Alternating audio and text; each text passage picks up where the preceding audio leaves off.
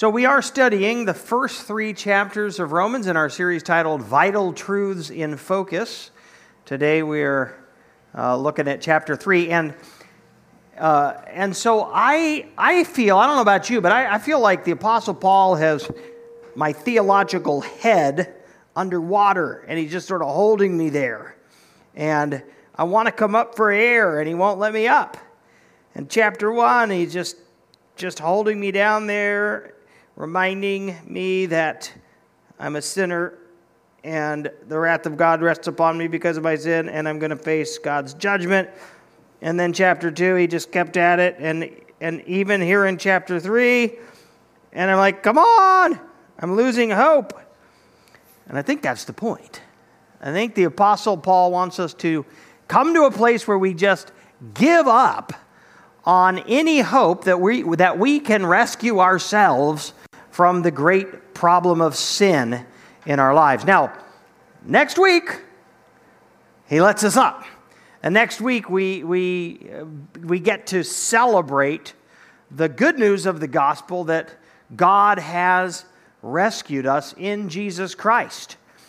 Um, but you gotta, you gotta wonder why does he take so much real estate in this letter to the Romans and, and devote it to this one basic idea that we are sinful. And the wrath of God rests upon us, and his judgment of condemnation is coming. Uh, why spend, you know, two and a half chapters just hammering that? And I think, I think it's because God knows uh, how resistant we are to being uh, needy. See, human pride resists terribly, strongly resists being framed as a, a needy person, right? So we would be okay if Paul were say, saying, Let me give you a pep talk to rally your will. Yeah, okay. Or I'm going to give you some new laws that I want you to follow. Okay. Or I'm going to, let me give you some, some uh, tips on how to do better. Okay. Right? But I'm, I'm still going to save myself just with some more determination and, and with some more skill and, and effort. And, but what Paul just keeps pounding and pounding and pounding is you can't save yourself. You are utterly sinful, without hope, apart from Jesus Christ. And, and our, our, our pride resists that desperately. We don't want to get, be at a place of need. Um, and so, what Paul has been doing is he, he knowing this about us, he has just, uh, just painstakingly taken away all of our um, self hope. And so, if you remember chapter 1, he started off by saying, Look, the person who, wants, who lives life without regard for God or the, or the rules of God, uh, well, that person is under the wrath of God and will be condemned at the judgment. And most of us thought, yeah, okay, that makes sense. And then in chapter 2, he then said, aha, but the moral person isn't in any better shape. Your boat's sinking too because uh, no matter how hard you try, you can't be good enough to attain to God's standard. You still sin. You might do it less often, but you still sin. You're a sinner, and you too will be condemned at the judgment. And then in chapter 2, verse 12, uh, he, he answered the question well, what about those who never hear? What about the people who haven't been taught God's standard? Surely they're not going to be condemned at the judgment. They didn't know. And, and Paul says, well, actually, even though they might not have had access to the Bible, God has written his law on our hearts. He's given us a conscience that bears witness to that law, and every single person on the planet sins against their conscience, does what they know is wrong. They don't need to be condemned by the Bible. The law written on their own hearts will condemn them. And then finally, Paul looked at the Jew, because the Jews were insistent that God was going to treat them differently at the judgment. We are the special people of God. We've been circumcised. We have the, the prophets. And uh, God's not going to judge us in the same way that He does the Gentiles. Surely we will be treated specially because we're special. And Paul said, now, on one hand, he said, yes, being a Jew is a wonderful spiritual blessing, most notably because you have been given the, the, the Word of God. You understand the will and the ways of God, and so you're way better off. But not when it comes to the judgment, because you will be judged according to your deeds in the same way that the Gentiles are, and you too have sinned, so you too are in a sinking boat under the wrath of God and will be condemned at the judgment. And so, just it's kind of one um, place that we might think we can escape, and another, and another, another, and finally, you know, he just keeps stripping away our pillars of hope in self, and he leaves us hopeless without Christ. And so, in our text today, he, he summarizes humanity's spiritual condition. Here it is Humanity is absolutely lost, without hope, sinful, and will be judged for our sin. And so let's go ahead. If you have your Bibles turned to Romans chapter 3, we're going to be looking today at verses 9 through 20. And this is a court scene. It's actually it's a court scene. Uh, you know, the Bible tells us in many places that uh, we're going to be judged ultimately. We're going to have to face the judgment and give an account to God for how we've lived our lives. Uh, for example, Acts 17:31, He has fixed a day on which he'll judge the world in righteousness by a man whom he has appointed. And of this he's given assurance to all by raising him from the dead. Jesus is going to someday judge the world. Ecclesiastes 12:14 God will bring every deed into judgment with every secret thing whether good or evil. Hebrews 9:27 it's appointed for man to die once and after that comes judgment. Matthew 12:36 and 37 I tell you on the day of judgment people will give account for every careless word they speak. So we're going to be judged, and, and you might wonder what's that going to look like? Well, in this text today, Paul tells us what that final judgment's going to look like. If you are not in Christ by faith, this is your fate. And Paul, uh, God tells us right here. And why does he warn? Why does he tell us the future? So that we can make decisions today that will bring life, and He doesn't want this future for us. So here we read, verse 9 What then? Are we Jews any better off? No, not at all.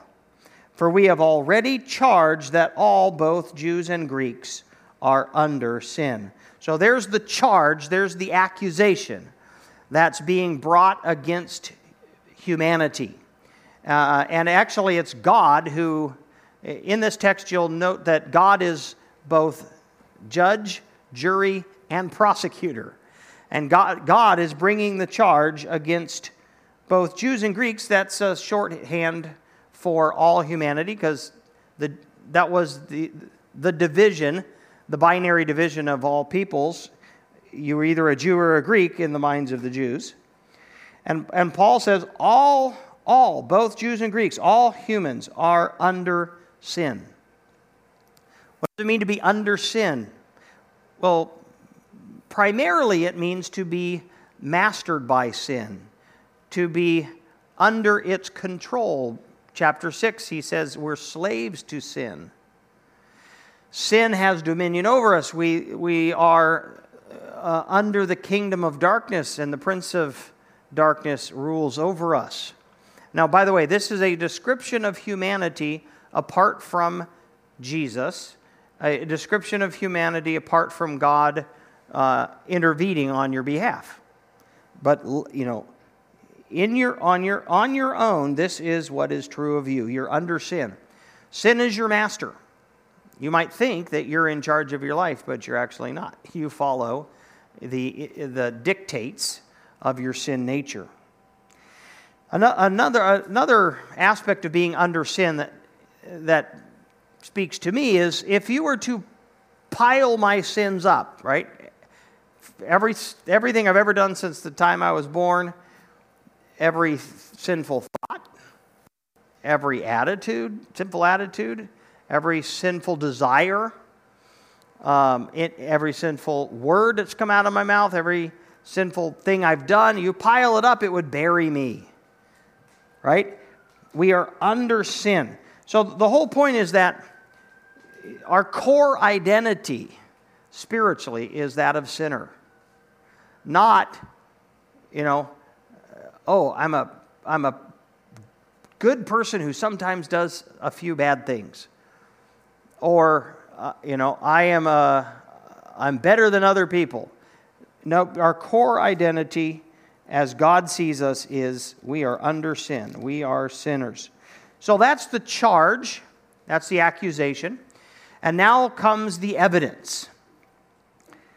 Verse 10 As it is written. Now, the evidence is, is given from verses 10 to 18.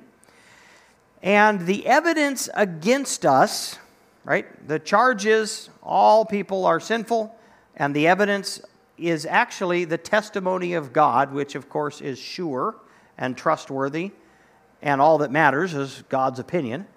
Uh, what Paul has done here is he's strung together a bunch of Old Testament quotes. So verses 10 through 18 are direct quotes from the Old Testament that Paul has stitched together here like a, like a pearl of um, scriptures, like a pearl necklace. And, and it's God's testimony about humanity apart from Christ. That's why the introduction is as it is written, right? So he's reaching back into the Old Testament. So here is what God says about people None is righteous, no, not one. That none includes you, it includes me. No exceptions. There's not a single person on the planet other than Jesus Christ who is right with God apart from faith in Christ. And if you're not right with God, it means in His eyes you're wrong. No one is righteous. No, not one. That means that Gandhi, Muhammad Gandhi, uh, won the Peace, Nobel Peace Prize, led his people in nonviolent resistance to British rule successfully. And yet, and, and he's you know, very admired and well respected, but not even a guy like Gandhi, as far as we know, he never put his faith in Christ. Even he is not righteous in God's eyes. Verse 11 No one understands. What does that mean? That means without God granting us spiritual insight and wisdom, we would not be able to uh, perceive what is good and noble and true and right. Here are some scriptures on this, by the way 2 Corinthians 4 4. The God of this world, that's Satan, has blinded the minds of the unbelievers to keep them from seeing the light of the gospel of the glory of Christ who is the image of God.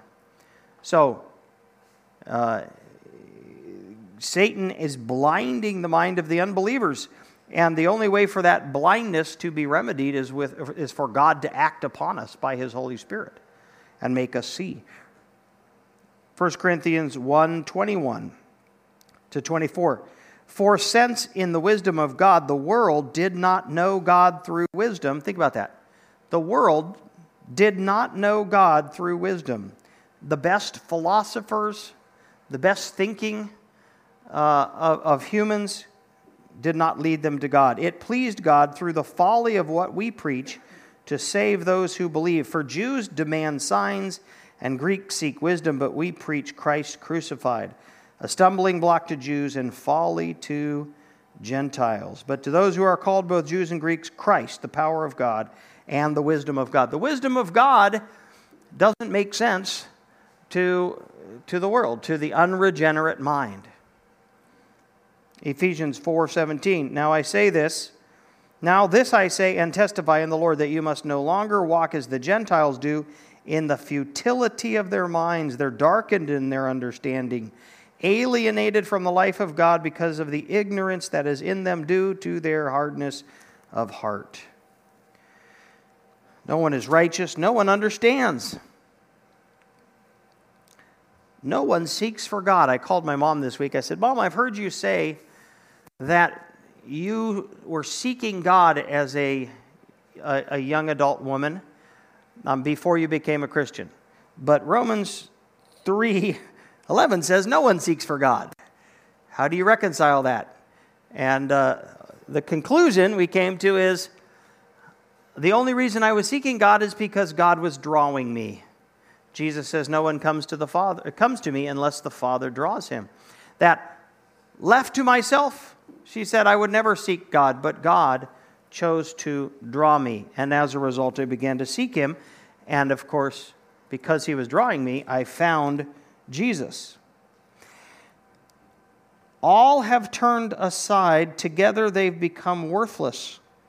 What have, what, have, what have we turned aside from? We've turned aside from the path God wants us to walk, from the life He intended us to live. Look, God did not create us and say, go do whatever you want. God created us with a purpose.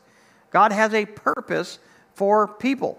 And that purpose is to be in relationship with Him and to be in uh, in harmony with others and the, and the created world and to represent Him. And, and we all, every single person, has turned aside from that path. Nobody, apart from Christ, is, lives the life God wants them to live. And as a result, together they have become worthless. In God's mind, you're not doing what you were created to do, therefore, you're worthless.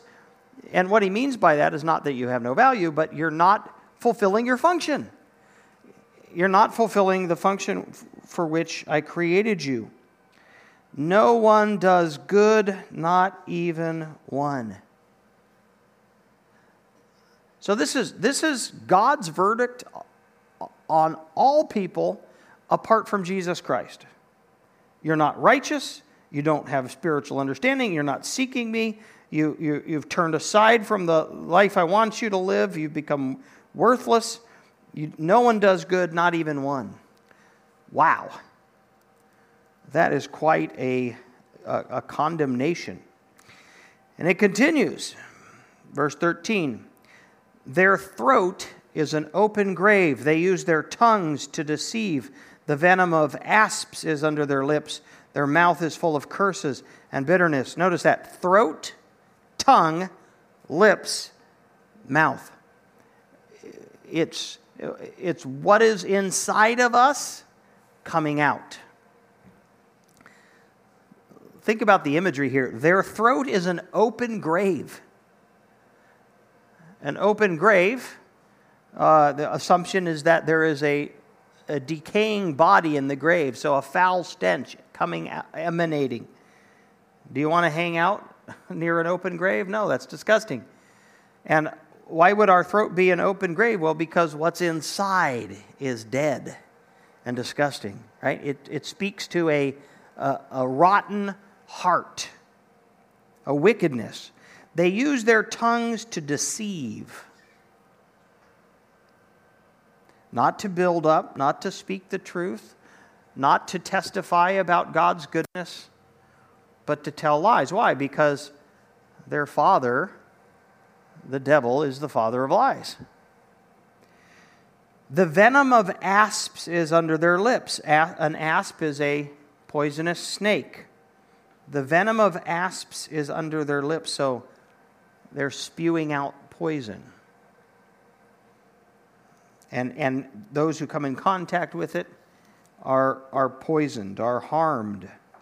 Their mouths are full of curses and bitterness. Curses statements that are intending to cut other people down and harm people, and bitterness. And uh, the Bible says that out of the abundance of the heart, the mouth speaks. So this is a testimony to uh, what's inside people. This is God's testimony about the true state of humans, all humans, apart from Jesus Christ. Verse 15 Their feet are swift to shed blood, in their paths are ruin and misery, and the way of peace they have not known. Their feet are swift to shed blood. Shed blood would up, up to and including murder. And, and not that, you know, it's not people are hesitant to, no, they're quick to. I will cut you down to get ahead. If you get in my way, I'll knock you over. Right? We're swift to do that. Why? Because we don't care about other people, we care about ourselves and our priorities. In their paths are ruin and misery. Not only the path that, that we walk on brings about ruin and misery, but I think also in our wake we leave ruin and misery.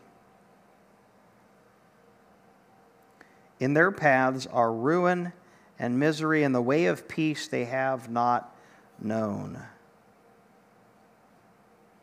So, this is violence destruction, conflict.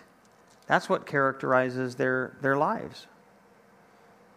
Not harmony and joy and peace and faithfulness and gentleness and kindness, not the fruit of the spirits. In verse 18, there is no fear of God before their eyes. There is no fear of God before their eyes. This, this is God's testimony as to the true spiritual state of people who have not repented of their sins and put their faith in Jesus Christ. Even those who are hyper religious, even those who are trying so hard to discipline their bodies and control their emotions and kill off their uh, desires, right? This is true of them. It's true of you apart from Jesus, and it's true of me apart from Jesus. And, and so it's pretty shocking, though. Eh, but here's my question can, can you receive that? Can you receive God's testimony about yourself as true? Can you accept that? Or, or, does, or do you resist it and say, no, not me? Maybe other people. Maybe some people, not everybody, certainly, and certainly not me. Well, if, if you cannot accept God's testimony about yourself as written here, you are deceived. God is not wrong. You're deceived. You're, you, are, you are deceived about yourself. And of course, the evil one wants to deceive you. Satan is happy with you thinking more highly of yourself than you ought, because then you won't run to Jesus to get saved. Satan is happy for you to think of yourself as a good person. That's part of being blinded, right? Satan, the evil one, blinds the minds of the unbelievers so they can't see the glory of the gospel. And part of that deception is being deceived into thinking you're not as bad as you really are. And so God, in His love for us, says, No, let me tell you the truth. you're not righteous. You don't understand. You don't seek God. You have turned aside and become worthless. You don't do good. Your throat's an open grave. You use your tongue to deceive. Venom of asps is under your lips. Your mouth is full of curses and bitterness. Your feet are swift to shed blood. In your paths are ruin and misery, the way of peace you haven't known, and there's no fear of God before your eyes. That's you. That's me apart from Jesus, and we need to own that if we want to be saved. Verse 19. So we've had the accusation, we've had the testimony, and now we're coming to the verdict. Verse 19. Now we know that whatever the law says, it speaks to those who are under the law, so that every mouth may be stopped and the whole world may be held accountable to God. For by works of the law, no human being will be justified in his sight, since through the law comes knowledge of sin. What's the point of the law? Uh, God, God gave the Jews and He gave the, the moral law written on the hearts. Why? Well, certainly it blesses us to obey it. But one of the purposes that Paul says, uh, uh, one of the purposes of the law that Paul says, uh, points out in Romans, is that the law alerts us to the fact that we are falling short of the glory of God, that we are not righteous. The law bear, uh, it gives us the knowledge of sin and helps us to see how far we are from what God intended us to be. Verse 20 For by works of the law no human being will be justified in God's sight. Boy, that's something you, you underline in your Bible. This is a spiritual truth you've got to grasp. For by works of the law, in other words, for by with good works, doing good things, no human being will be justified in his sight. On the day of judgment, here's what God is saying. On the day of judgment, when everyone gives an account, there won't be a single person throughout human history who will have done enough good deeds to warrant God saying, You know what? You're right with me. I accept you. That was good enough. I applaud you. Come be with me. The, the path of being good enough to earn God's love, to earn his acceptance, to earn salvation, that path right here, underline that verse, it is, it is repudiated so directly. For by works of the law, no human being will be justified in his sight. Nobody has ever, not a single person, has ever done enough good works to impress God enough to get into heaven. That's what it says. So if you are, if you are embark, if you're on the path of, I'm just going to do enough good things, I'm going to be a good enough person that God is going to accept me, the Bible right here says that won't work. That dog won't hunt. That is, you're not going to, you can't win that game. It's an unwinnable game.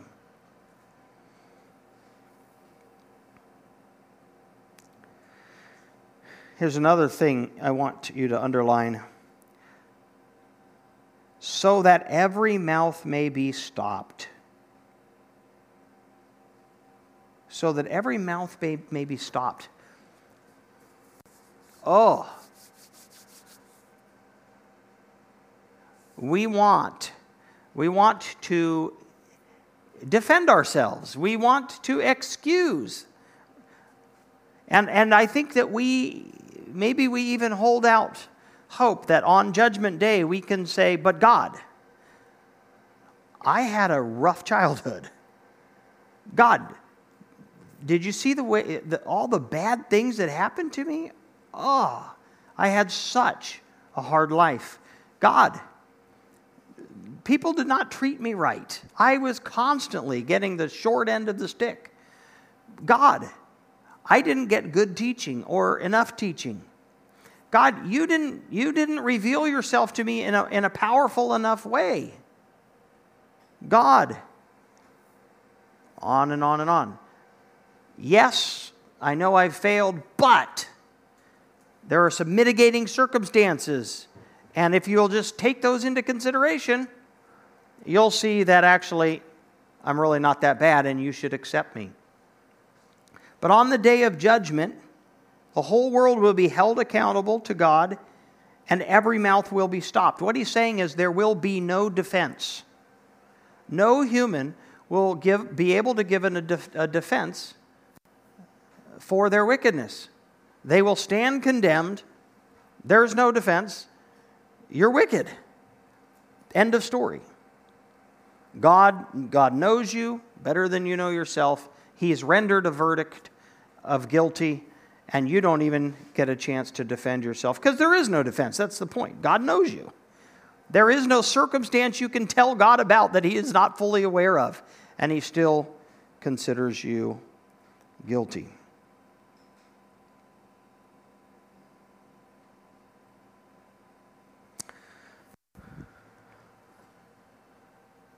And that's where we, I'm, I'm not going to end there right now, but that is where our text for tonight ends. My head is still, my theological head is still under the water. And, and, uh,